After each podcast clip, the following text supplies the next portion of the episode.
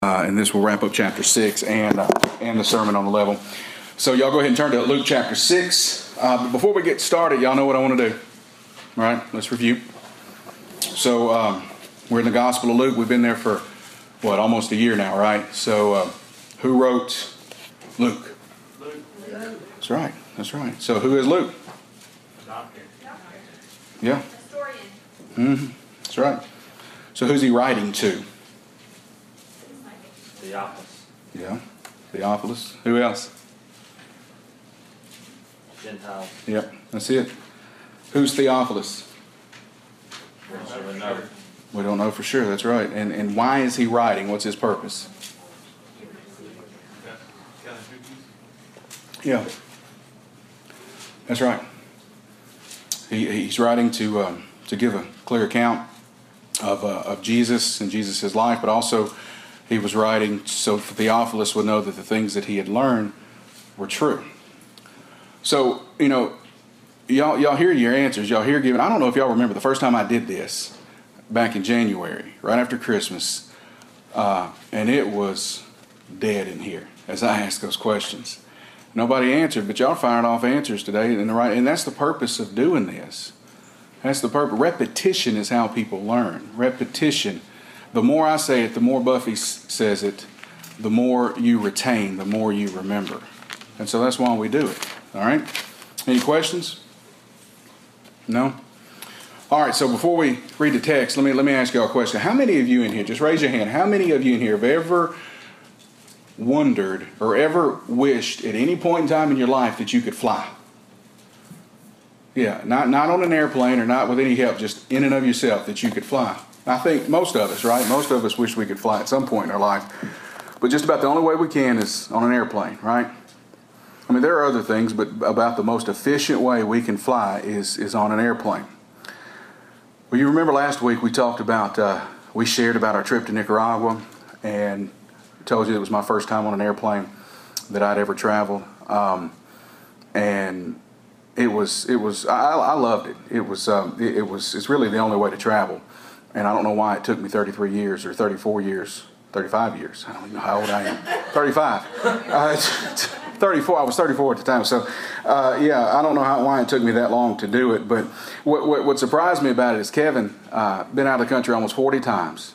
No telling how many different flights he's taken within those 40 trips. Scared to death, rocking back and forth, rocking back and forth in his in his seat. I was shocked at how nervous he really was. But when you think about it, it makes sense.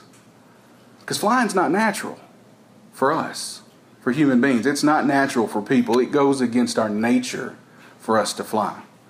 We're not birds, we're not bugs. See, if a person could fly without any kind of help, just fly on his own ability, we'd call that a, a miracle, right? It'd be a miracle if a person could fly without any help. But listen to me when we consider our own salvation, when we think about the act of the grace of God, it is awful that we don't realize that His grace is more of a miracle than us ever having the ability to fly. See, if God were to give us the ability to fly, it would involve Him. It involve Him changing our nature, right? For us to have the ability to fly, He'd have to change our nature. That's the same way His mercy and grace changes our nature. You with me? Does that make sense? But the, His grace and His mercy is way more radical. His grace and His mercy is way more radical because the nature change is way more radical. See, we go from being an enemy of God, we go from being someone who hates God, shakes our fist at God. We go from that to being His child. We go from that to being adopted into His family. So it's more of a radical change. And here's the point our actions, the things that we say, the things that we do, they will always be in line with our nature. Does that make sense? See, if we're birds, we can fly, right? If we're fish, we can breathe underwater. If we're humans, we can walk and we can talk. We can, uh, we can do other things that humans do. But our actions will always be a reflection of what our nature is. Lost people will always act like lost people. Does that make sense? So, in order for us to, to, to act in, cor- in accordance with what God commands, there's got to be a change in nature. That's the basic point of what our text is today. Luke chapter 6. Luke chapter 6. If you're there, go ahead and stand. Go ahead and stand as we honor the holy and perfect word of God. We're going to start in verse 43. Starting in verse 43, Luke writes, For there is no good tree which produces bad fruit, nor on the other hand a bad tree which produces good fruit. For each tree is known by its own fruit. For men do not gather figs from thorns, nor do they pick, nor do they pick grapes from a briar bush. The good man, the good man out of the good treasure of his heart brings forth what is good, and the evil man out of the evil treasure brings forth what is evil, for his mouth speaks from that which fills his heart. And why do you call me Lord, Lord, and do not do what I say? Everyone who comes to me and hears my words and acts upon them, I will show you whom he is like. He is like a man building a house who dug deep and laid a foundation upon the rock. And when a flood rose, and when a flood rose, the torrent burst against that house and could not shake it because it had been built, because it had been well built. But the one who has heard and has not acted accordingly is like a man who has built a house upon the ground without any foundation, and the torrent burst against it, and immediately it collapsed, and the, and the ruin of that house was great. Let's pray. Father, Lord, we love you. And Lord, we thank you for your word. God, your word is, is perfect. There's no contradictions in your word. No matter what the world says, no matter what they would try to have us believe, there are never any contradictions in your word. Everything fits together perfectly. And you made sure of it. It fits together perfectly because you're perfect. God, thank you for giving it to us. You gave it to us so that we could know you in such a deep and intimate way.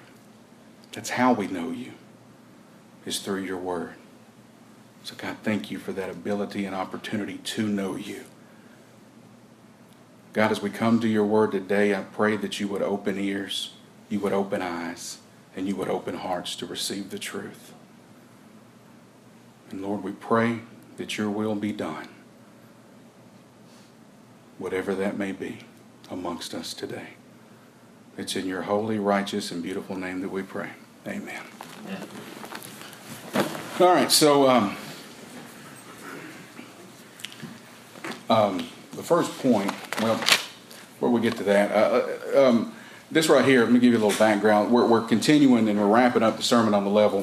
That's the context of where we're at. So this actually started, Jesus, has started this back in uh, verse 20, just after he chose the 12 disciples from the masses.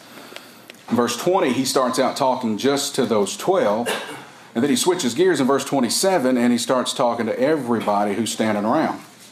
So, up until this point, everything he said, pretty well, if you read back from verse 20 through here, everything he said's pretty well been self explanatory. It makes sense, pretty straightforward. But starting with this text, he uses an illustration that he, where he takes the physical world and he compares it with the spiritual world. And so he uses an illustration that, that the people, that his hearers are understanding. They can understand. You don't have to be a horticulturalist to understand what he's saying here. A tree is known by its fruit, right? That's our first point. A tree is known by its fruit. So just like a, a, good tree bears good fruit and bad tree bears bad fruits, that's that's that's the physical. The good person out of the good treasure of his heart produces good, and the evil person out of his evil treasure produces evil. For out of the abundance of his heart his mouth speaks. That's the spiritual. All right? So there's a connection between the people who there's a connection between the people we are on the inside and the lives we lead on the outside. That makes sense? Y'all follow me? All right. See, whatever fruit we produce, whether it's good or bad, it's a direct reflection of our nature. All right? We can only produce the kind of spiritual fruit that it's in our that, that we have the ability to produce or that it's in our nature to produce. The reason we say and do and, and we are the things that we are is because it's the type of people that we are. Y'all got that? You, you following? Look at verse 44. He says, For each tree is known, for each tree is known by its own fruit. All right, now look at these trees on the screen. Can y'all tell what kind of trees they are? Do y'all know what kind of trees those are? Y'all don't know what kind of trees those are. Y'all don't have any idea what kind of tree. Quit guessing. Huh? Well, they're trees. Guess apple for all three, that's how they say it. Listen, you don't know. They look. They look. They look fairly similar. Fairly similar. But the reason you can't tell what kind of trees they are is, is because what Jesus said pretty well pretty well holds true is is that uh, a tree is known by its fruit. Each tree is known by its fruit. So all these are pictures of trees with no fruit on them. There's no fruit bloomed on these trees right now. So in order to tell what kind of trees they are, you would have to examine the fruit. And in order to examine the fruit, how would you examine the fruit of the trees? Well, yeah. That's number one. You have to you would have to you would have to be able to visibly visibly see the fruit that it's produced. But how do you visibly see the fruit that is produced? It has to produce. It has to produce it, but you got to get up close to it. You have to get up physically close to it to see it. All right, you have to get next to the tree, close to the tree to, to examine the fruit. So from a distance, you might be able to see that there's fruit on the tree and tell what kind of fruit it is. But you can't tell if it's good fruit. You can't tell if it's bad fruit from a distance. In order to tell if it's good or bad, you've got to get close to it. Now, over here is a peach tree on the left. That's an apple tree, and that's a cherry tree. All right, peach, apple, cherry. All right. So does that make sense? You know, huh? Do what? I said I had two of the three, right? you didn't know. You just guessed. No, I'm close up with tree back there. Oh, so you cheating? You cheating? That's all right. The Lord will forgive you. That's right. He did get close to it. So listen, if a tree's producing uh, a, a bad fruit, what does that indicate? It indicates that there's something wrong inside that tree. It's sick, and there's something within that tree that's that's that's caused it to be sick. But on the other hand, if it's if a tree is producing good fruit, then what's going on inside the tree is good, right? It's a healthy tree. Like I said a minute ago, it's, it's the same with us. That's why Jesus used this illustration because this was something that is that the, that the, his audience could understand. And in terms of people, there's a direct connection between the things that we do and the things that we say and the things that we are and the condition of our hearts. You following? See, like the trees, we will only operate out of our nature.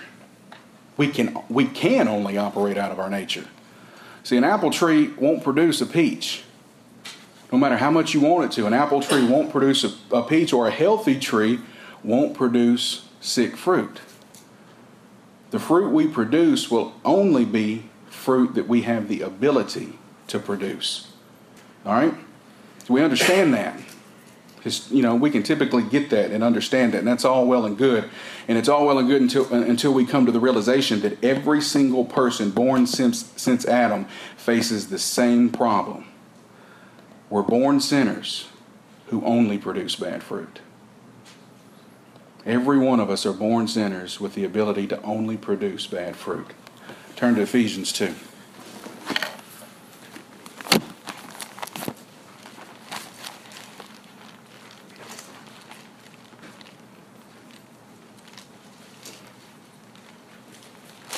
Ephesians chapter 2, verses 1 to 3.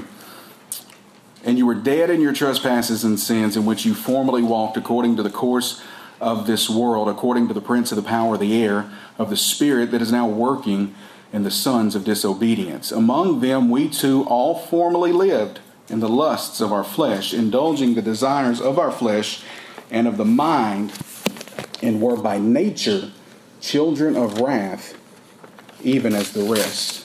Hmm. Y'all get that? So, in other words, we're born exactly doing exactly what our nature indicates that we what we're going to do, or our nature dictates. We walk and follow the course of the world. We follow Satan, the prince of the power of the air. We're sons of disobedience. We only desire the passions of the flesh. And by nature, Paul says, by nature we are children of wrath. That's how every one of us are born. So we're born sinners producing bad fruit. There's no other way for us to live but to be producing bad fruit. No other way. And look, that's heavy. That's some heavy stuff to take in, but it's even more serious than that. Because our problem is a lot worse than we realize. See, we're born sinful, bearing sinful fruit, but God demands we be righteous, bearing good fruit. So how does how, how do you how does that happen? How do you how do you bear good fruit when God demands it when we're born sinful, bearing sinful fruit? God commanding us God commanding us to do it as a natural person in our sinful state won't make it happen. It won't. That'd be like walking up to an apple tree and saying, and hollering at it, hollering at it to grow a peach. It's impossible. It's not going to do it. It's not going to do it. But that's what God requires, right? Absolutely, that's what He requires. Listen to me. Listen to what I'm saying. God will never command you to do something that He hasn't first given you the ability to do. Does that make sense? He will never command you to do something that He hasn't first given you the ability to do. So, in order for the sinner that produces sinful fruit to be righteous and bear good fruit, there's got to first be a nature change. You got to be born again. Y'all making sense? Y'all keep y'all look confused or asleep or in a daze. Y'all okay? Everybody good? All right. I say anything wrong? Anybody got questions? Okay. All right. So, what can you do? What can you do about the state that you're in as a sinner? Nothing. Absolutely nothing. You can't do anything.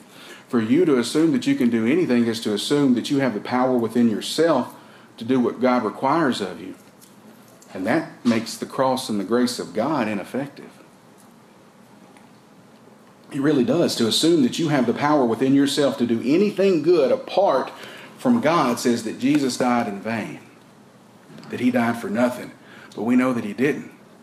We know that he didn't because it, it is impossible for us as lost people to stand righteous before God. It takes a miracle from God, and it takes the, the, the, mercy and the grace of God for us to be righteous. So, what, so what's mercy and grace? What's mercy? Mercy is where, where God doesn't give us what we deserve, right? His judgment. Grace is a separate thing. Grace is where God gives us what we didn't earn. So mercy is where he doesn't give us what we deserve, and then grace is where he does give us what we didn't earn, which is his forgiveness, his favor. So, in order for a person to fulfill what Jesus is talking about in our text, that we bear good fruit, it, it requires a miracle of God's grace and mercy. Amen? Hallelujah. Praise the Lord. All right. So, God changes our nature, He regenerates us. All right, he does it. He rebirths us. He takes us from death to life. It's all him. We don't have anything to do with it. We bring nothing to the equation but the problem. Nothing in our nature as lost people will ever cause us to produce good fruit. Because as lost people, there's nothing good about us at all. But here's our problem. Listen to me. Here's our problem. As human beings, as humans, we try to fix things on our own. We try to do it ourselves, and we go about it the wrong way. Here's what we do we look at the symptoms of the problem, and we look at the symptoms and we say, just because we see the symptoms, we can, we can figure out the diagnosis. And we diagnose the problem because of the symptoms. Then we convince ourselves that we fixed our, fixed our problems because we recognize the symptoms. Does that make sense? That's what we do. You following? All right, but that's backwards. That's backwards. We're not sinners because we sin. We're not sinners because we sin. We sin because we're sinners. and we're born that way. Our sinful actions don't make us sinners. We're born sinners. It's in our nature, and because it's in our and it's because it's in our nature, that's why we sin. Your actions don't determine your nature. Your nature determines your actions. But that's isn't that how we deal with our kids? If you think about it, that's how every one of us parents, most of us, I'm not going to speak for you, I'll speak for myself. That's how we deal with our kids. When they do something wrong, what's our first instinct? Fix the behavior. To fix the behavior. We don't, we don't deal with the root of the problem, though. Most of the time, we, we fix the behavior. We don't go to the heart of the issue. We just slap a band aid on it. Because most of the time, it's easier that way, it's less time consuming. And a lot of times, we'll reward our kids for knowing the right things to do and say without ever dealing with the condition of their hearts, without ever even being concerned with the condition of their hearts. We just reward behavior that's in line with good behavior. That's what we do. But we don't deal with their natures, we don't deal with their need for Jesus. All right. Well, in the text, go ahead flip to Matthew 7. This is Matthew's account of the text.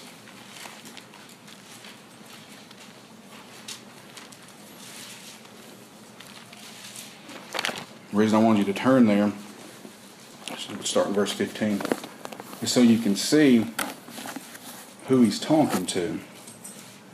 We get more of a picture of the context when you read Matthew's account. He said, Beware of the false prophets who come to you in sheep's clothing, but inwardly are ravenous wolves. You will know them by their fruits. Grapes are not gathered from thorn bushes, nor figs from thistles, are they? Even so, every good tree bears good fruit, but the bad tree bears bad fruit.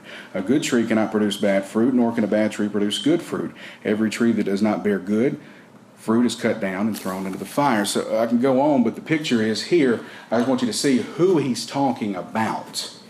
All right? He's speaking about false teachers. And really, truly speaking about the Pharisees, because that's kind of who's in this crowd standing around. So he's speaking about them, all right, and false teachers. And, and when we talk about Pharisees at this point in time, what are they considered to be? Legalistic, right? They're considered to be legalistic. They're more than anything, they are legalistic. And, and we're really, truly just as prone to legalism today as they were then. Legalism says a person is good because they do good things.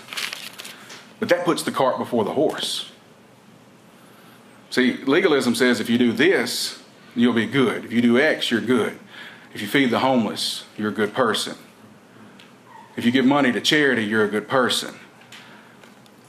If you dedicate your life to educating people, you're a good person. If you volunteer your time, you're a good person. If you do good things, that makes you a good person. So, in other words, legalism addresses the symptoms and assumes everything else is good. But here's the picture it's, it's like Buffy has a cancer patient, all right? And that cancer patient is in a ton of pain. And so, because he's in pain, Buffy prescribes him very high doses of uh, pain medicine. And he gets his pain under control, and the guy's not in any kind of pain anymore. And so, because he's not in any pain, Buffy says, You're good. Sends him home. What's going to happen to that guy? he's going to die of cancer. Because Buffy treated the symptom, he didn't treat the root of the problem. Well, that's the point. Legalism is man made, legalism is from man, and it never addresses our real problem, which is our nature. Only God can give us a new nature. And by that new nature, can we ever produce anything that's good? Ever. Last part, uh, uh last point I want to make on part one Jesus says in verse 45, out of the abundance of the heart, the mouth speaks. And that's a truth right there we could spend 5, 6, 7, 8, 10, 12 Sundays on. It really is. The most powerful weapon we have is our tongue. And Jesus says right here the mouth and the lips of a man will ultimately reveal what's in his heart. Remember in Isaiah 6? Isaiah gets in the presence of the Lord and he's overcome. He's overwhelmed. He says, Woe to me. He pronounces he, he pronounces woes onto himself, which if you understand the context, that's huge then. But he says, Woe to me, I'm a man of unclean lips. What we say, what we talk about the most is what fills our heart. It is. Now, that doesn't mean evil fills our heart if, if the old man pops up and we say something that we, we regret later on out of anger. That happens to all of us. But if the general theme of our conversations is evil, then you can, you can pretty well guarantee the source is evil. If the general theme of everything you say is rooted in sin, then you can pretty well guarantee that your nature is still the way it was when you were originally born. That's just the truth of the matter. Listen, there's no excuse you can give that will ever separate the connection between the tree's fruit and the nature of the tree. That makes sense? Let me say that again. There's never an excuse you can give that will ever separate the connection between a tree's fruit and the nature of the tree. I didn't say that. Jesus did in our text. All right, that's our first point. A tree is known by its fruit. Here's the second point the fruit of a true disciple is obedience. The fruit of a true disciple is obedience. Verses 46 and 47. I need to go back to Luke.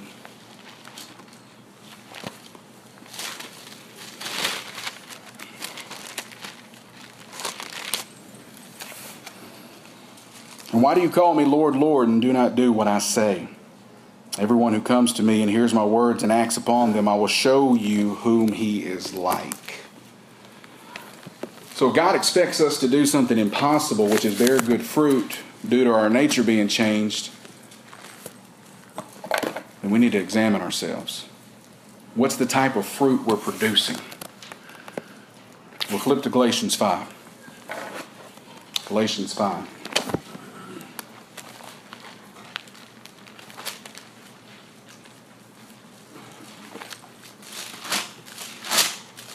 Verses 22 and 23. But the fruit of the Spirit is love, joy, peace, patience, kindness, goodness, faithfulness, gentleness, self control. Against such things there is no law. So that's the famous fruit of the Spirit text. So the fruit of the Spirit, it really reveals what? What does the fruit of the Spirit reveal? It reveals the character of our lives when we're led and filled by the Holy Spirit. And consistent with this text is what Jesus teaches us in John 14, and that's the singular fruit of a disciple. The singular fruit of a disciple is obedience. He says, If you love me, you will keep my commandments. John 14, 15. So compare that with verse 47. Jesus says, Everyone who comes to me and hears my words and does them, I will show you what he is like. So, right here, he gives us a true description of what a disciple really and truly is he says a disciple, three things. He says a disciple, number one, comes to Christ. He's the disciple, a true disciple is one who comes to Christ, who, number two, hears his words, and number three, does them. And I, I think that's kind of, um, you know, we do them here, eh, eh, but I think that's kind of the danger of invitations in church today. That's why Buffy and I are really careful when we give them about what we say. Because if we're not careful when we say come to Christ, then you run the risk of teaching somebody that all they need to do is walk an aisle and pray a prayer. And they're saved. And that's it. But that's not the message Jesus is given here. He says, Why do you call me Lord, Lord, and do not do what I say? Now, don't, don't misunderstand me. Obedience doesn't cause salvation. True, genuine salvation produces obedience. True, genuine salvation produces obedience. All I'm saying is that let's not be flippant. Let's not, let's not be arrogant in describing how somebody's saved. Salvation is the sovereign act of God. And the, evi- and the evidence of that is a real obedient life. It is. All right, so, so a tree is known by its fruit. And the fruit of a true disciple is obedience. Third point is the true disciple builds his foundation on the rock. The true disciple builds his foundation on the rock. So, verse 48 says, He's like a man building a house who dug deep and laid the foundation on the rock. So, we just saw that what Jesus said about um, describing the actions of a true disciple in that verse before. Now he compares those actions to something physical. He said he's like a man building a house who dug deep and laid the foundation on the rock. So the order of the text as a whole, you got to understand he's not saying that in order to be a Christian you have to dig deep and lay a foundation on the rock. But he's saying that if you are a believer, if you are a true, genuine believer, then you will dig deep and build the foundation on the rock. So look, that meaning's clear. It's pretty clear to me. I mean, building a foundation on the rock is not something that's easy. It, it, it's not easy to do. It takes work. It takes a lifetime of submission. It takes sacrifice. But the true believer will do it. The true believer will do it not because he's trying to please God, but because he's li- he lives a life of being obedient to the Lord. So look at the text. Jesus is extremely careful and clear with his words that he used. Kevin mentioned this. I got tickled in, in Sunday school because he, he used it in another text. But Jesus he does the same thing right here. He used a definite article, the, in that text. He didn't say a, he said the. He's like a man building a house who dug deep and laid the foundation on the rock. The rock is Jesus alone. 1 Corinthians 3:11 says for no one can lay a foundation other than that which is laid which is Jesus Christ. Let me read this to you. J.C. Ryle said this. He said such a man's religion may cost him much like the house built on a rock, it may entail on him pains, labor, and self denial. To lay aside pride and self righteousness, to crucify the rebellious flesh, to put on, on the mind of Christ, to take up the cross daily, to count all things but loss for Christ's sake, all this may be hard work. But like the house built on the rock, such religion will stand. The streams of affliction may beat violently upon it and the floods of persecution dash fiercely against it, but it will not give away. It will not give away. Hmm. So, a tree is known by its fruit. The fruit of a true disciple's obedience. The true disciple builds his foundation on the rock. And here's our last point as I wrap it up the foundation on the rock will persevere. The foundation on the rock will persevere.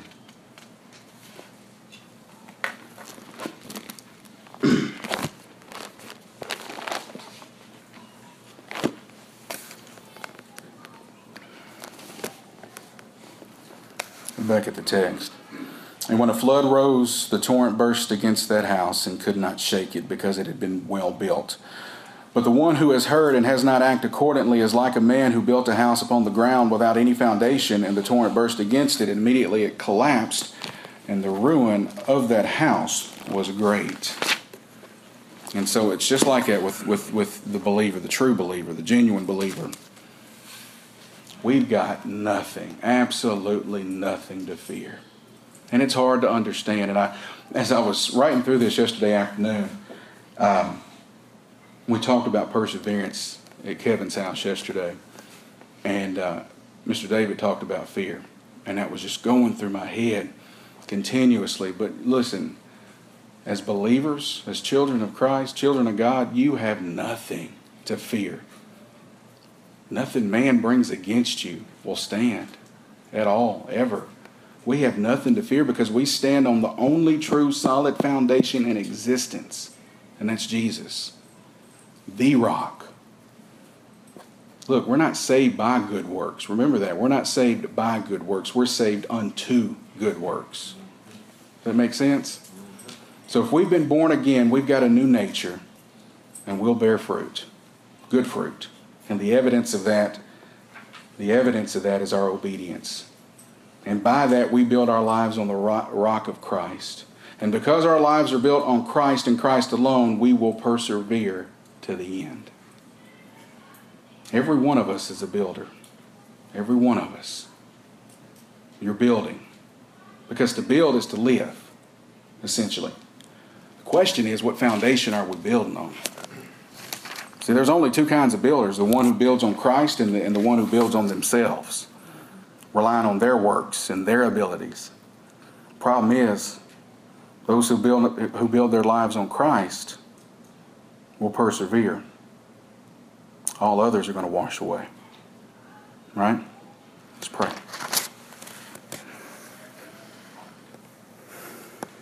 Lord, thank you for your word. Father, I thank you for who you are and your perfect sovereign plan.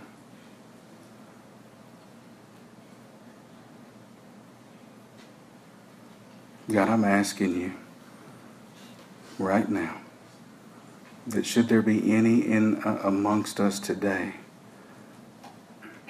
that are living without Christ, God, I'm asking you through the power of the Holy Spirit that you would regenerate their hearts through the hearing of the gospel.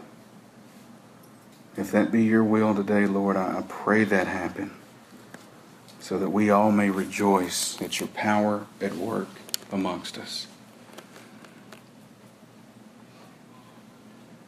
God, thank you for who you are and what you've done. In Jesus' name, amen. Listen, I, I, we've taken in a lot, but but but there's really a whole lot more we could take in. And first, before I move on, I want to tell you, come back tonight. We'll continue discussing this. There's only so much that we can give you here. We'll continue discussing this tonight at six. All right. So, from our text, we can see and understand that there's some key things about ourselves that and about God that we can we can understand. First, when when we compare ourselves to a tree Jesus says good trees don't can't produce bad fruit, right? And bad trees can't produce good fruit. It's all dependent on what? Our nature. It's all dependent on our nature. So if we're living, still living by the nature we were born with, then we're sinners. We're sinners. We're God's enemy. Totally, completely separated from Him. Nothing we do in our natural state is good. It's not. It's impossible. Nothing is pleasing to the Lord in our natural state. We fall short of His glory. We're unable, in, incapable of producing good. The only thing we can produce as natural people in our natural born state is evil. That's it. That's all we have the ability to produce. That's it. God's the one that has to change our condition. It's all dependent upon Him. Our text, I mean, the text today is clear. A good person bears good fruit, right? Well, what's a good person? What's a good person? Would, some, would, would anybody in here classify themselves as a good person? Some of you might. Some of you might say you're a good person. Buffy gives you this test all the time. What, here's the test. What's the test? Have you ever told a lie? Yeah. We've all told lies, right? You ever stolen? We've all stolen. Even if you haven't stolen anything physical, we every one of us has loafed on our job. Every one of us. So we've stolen from our bosses. We have. You ever looked at another person with lust? Yeah. That's adultery. It's adultery. You ever been mad at somebody? Jesus said you're a murderer. In your heart, you've committed murder. So, you think you're a good person by those standards? That's just four of the Ten Commandments. We could keep going, but that's just that's just four of them. And Jesus said, if you break one, you've broken them all. So if you die and stand before God, a holy, righteous God, would you stand guilty of breaking His law, or would you be able to say, God, I'm a good person? What would He say? What would God say to you? If you agree that you stand before Him guilty, what's His judgment going to be? Remember, He's holy, He's just, He's righteous. So He will judge sin and pour His wrath out upon the man who dies still in his sin. So, do you think the good person argument will ever hold up with God? Can't. Because none of us are good. None of us. Because Romans 3 says it. The Bible says it. Romans 3 says, There is none who does good, there's not even one. So the Word of God says, No one is good. But here's, here's the but. Here's the but. Romans 5 8. God demonstrates his own love towards us that while we were yet sinners, Christ died for us.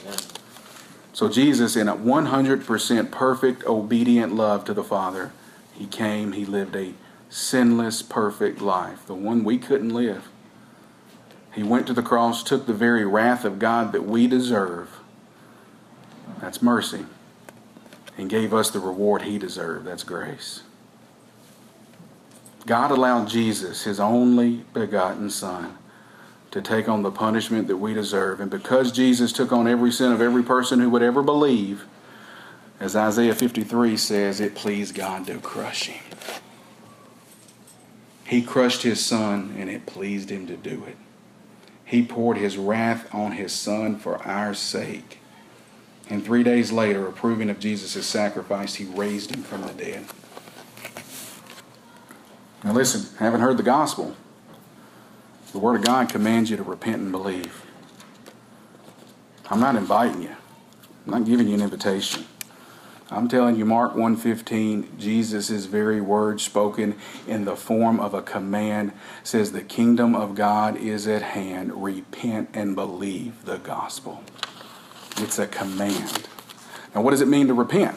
What does repent mean? Well, that word metaneo means to totally turn away from. Totally turn away from. So here's what it looks like is you've spent your entire life running this direction. And you've been running after your sin. You've loved your sin. You've been chasing after it. You've loved it. You've not felt bad about it. You've, you've loved it. But then God comes into your life. He regenerates your heart. And when he does that, he grants you the repentance. You turn your back on that sin and you start running this direction. And what you see that you've been running away from this whole time when you turn this way is Jesus. So he's what you've been running away from as you've ran towards sin. Now, when you turn away from your sin and start running toward Jesus, you start chasing after him your entire life. You're going to fall down. You're going to screw up. You're going to mess up. That's okay. That's okay. Repentance isn't perfect. But the change in nature means that you can't stand to run at your sin and love your sin, so you turn your back towards your sin. That's what repentance is. That's biblical repentance. Repent and believe the gospel. Believe that Jesus is exactly who God said he was. His son sent for your sake to die for your benefit. And he stands today at the right hand of the Father because he raised him from the dead. And so we serve a living, breathing God. We don't desert, we don't serve pile of bones in a grave somewhere. But our God lives. And only then, when that happens in your life, will that nature change take place. And only when that nature change take place can any fruit that you produce can be considered good. So, if anybody in here, I don't know everybody's heart, but if anybody in here feels like God's revealed himself to you today during this time of invitation, then I'm going I'm to ask you, um, you can come down. You can if you want. And, and praise God, hallelujah, if you do. Okay? We, we all want to rejoice in God, God working amongst any of you today. I hope you do, but listen, I know it's intimidating. I know it can be to walk up here. So listen, understand, I'll stay as long as you need me to. You don't have to walk up here because step there's nothing divine about that aisle. That aisle will not save you. God will save you where you sit. So if any of you feel like God has revealed himself to you today, and you've got questions, then seek me out, seek Buffy out, anybody else out in here that you know is a mature believer, and, and, and we'll have a conversation with you. I'll stay as long as we need to after service today. Um, if you've been visiting with us a while, you feel like the Lord may be calling you and your family to join us here at Crossway, then you can respond at this time too. We can have a conversation about membership. Or if you want to come to the altar to pray, if that's what you want to do. If you want to just come up here and pray about anything, if you want one of us to pray with you, we will. Uh, whatever uh, that you uh, feel, however you feel led by the Holy Spirit uh, during this time of invitation, as we stand now and sing, um, just just respond, respond to the Holy Spirit, however He's leading good.